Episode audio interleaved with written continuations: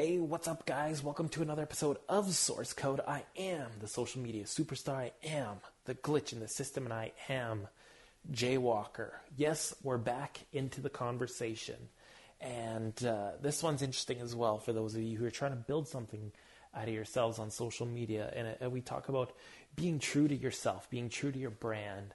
And uh, I think there's enough to take away here, and we kind of do a deep dive on what's going on on the mainstream side of things with pro wrestling, and just again how to carry yourself. So uh, keep listening and enjoy.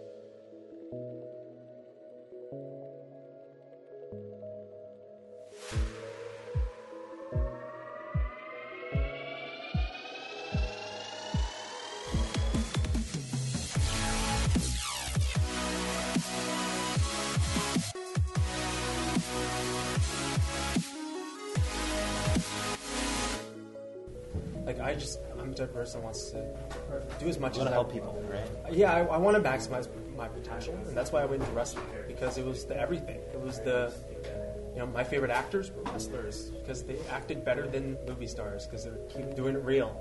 You know, like my favorite talker is professional people that can go to like cancer children and talk to them professionally without mm-hmm. slurs, and go to interview and the company look good. I, I looked up to that aspect.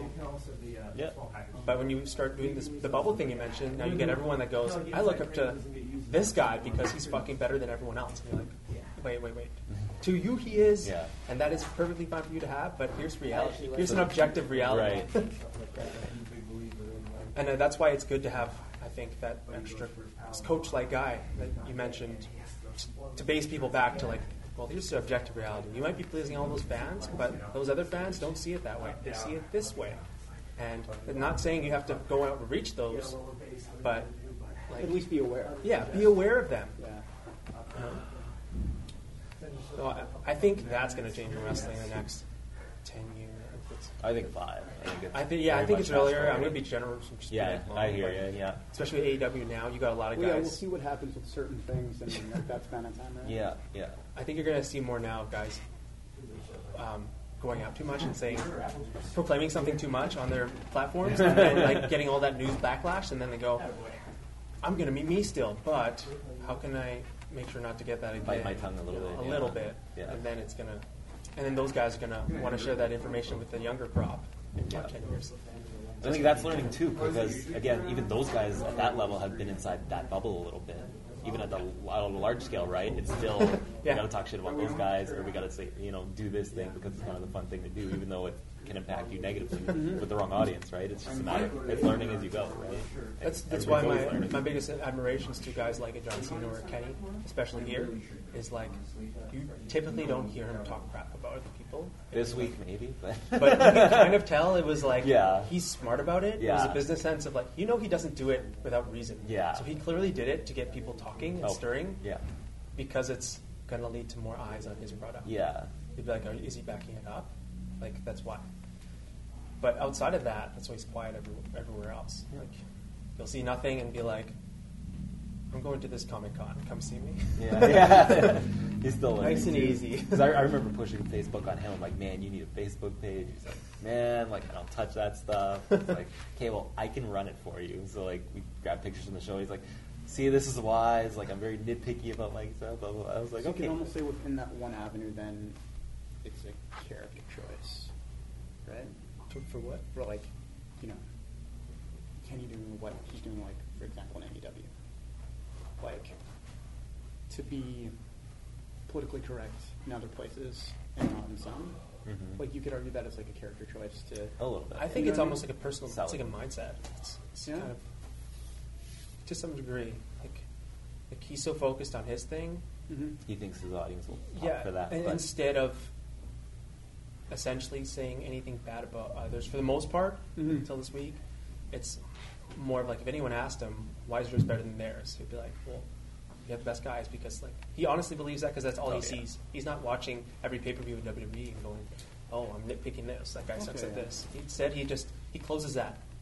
He doesn't look at it unless he has to, and he's focused on his thing. And that's just like what you're doing. Instead of looking at, like, oh, I have to please Andrew, I have to please um, the, the Triad fans here, I have to please the radio station podcast here. Like, instead, you go, no, I have to please me.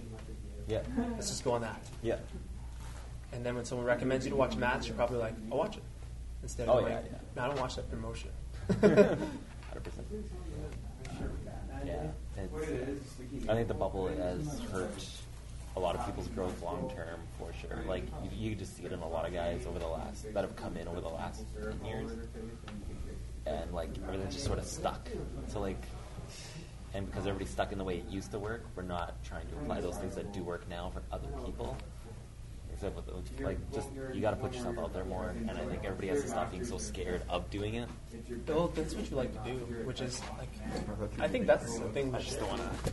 That's the thing we share in pro wrestling. We're all freaking weirdos that are band together as a Oh, yeah. brotherhood. We're like, dude, we're willing to like suspend disbelief to create this thing, Yeah. killing our bodies for. Yeah. Like that is a brotherhood all on its own. Oh. And instead of like picking on each other, just no matter what, always know that's there, right? Be aware of like, oh, we're all brothers. Like we're all doing this weird thing that nobody else on the planet seems to like really want to get into. Yeah, it's just yeah. so rewarding. Um, but a lot of people get that because they get encompassed in this bubble. Yeah. High school must have been awesome with you guys. So there you have it. Round three in the books. We've still got a whole lot more to go, believe it or not. This conversation lasted a very long time. We were very impressed. We had no idea again. I just threw down the microphone and we were already in the middle of a conversation, so it just like it just naturally flowed. And uh, really proud of how everything turned out. Uh, if you haven't let if you haven't yet, please let me know what you think. Uh, add your two cents to the conversation, please. You know where to do it. Mostly on Twitter, right? At I am Walker, but of course I am on Facebook, Instagram, and YouTube as well. So until next time, guys, hope you're enjoying the conversation and have a great day.